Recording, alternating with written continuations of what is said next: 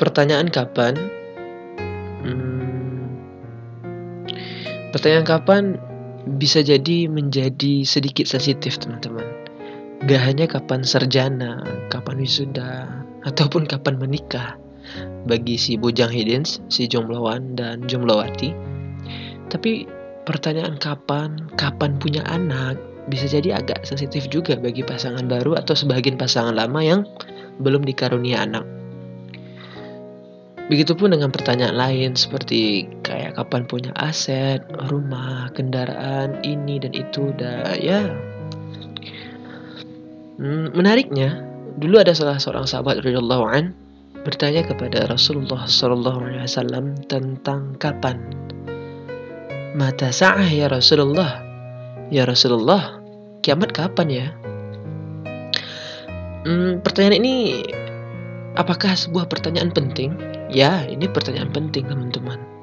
Tapi Masya Allah Rasulullah SAW memberi jawaban yang jauh lebih penting, yaitu apa yang sudah kau persiapkan untuk menghadapinya.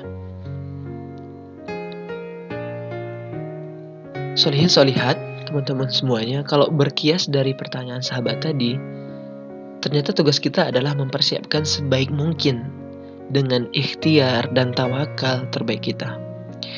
Jikalau kita ditakdirkan meninggal dalam kondisi belum punya capaian tertentu, semisal kita belum mencapai ya belum mendapatkan gelar sarjana, belum wisuda ya, ataupun belum mendapatkan jodoh, ataupun belum punya anak, belum punya aset ini, itu dan yang lainnya, sebenarnya itu tidaklah mengapa teman-teman. Asalkan kita sudah mempersembahkan ikhtiar, tawakal, dan doa terbaik kita dan semoga Allah hitung dengan sebaik-baik pahala apa-apa yang telah kita lakukan dan pada akhirnya mengantarkan kita kepada surga. Kemudian Allah lah yang akan mempersembahkan sesuatu yang sudah kita persiapkan sejak di dunia. Sebuah pertanyaan menarik bergulir di benak. Apakah Maryam alaihissalam kehilangan kehormatan ketika melahirkan seorang anak yang mulia dengan tanpa memiliki suami saat itu? Atau apakah Aisyah radhiyallahu anha istri Rasulullah SAW kehilangan derajat dan mulia karena tidak memiliki seorang anak pun dari rahim beliau? Tentu tidak teman-teman.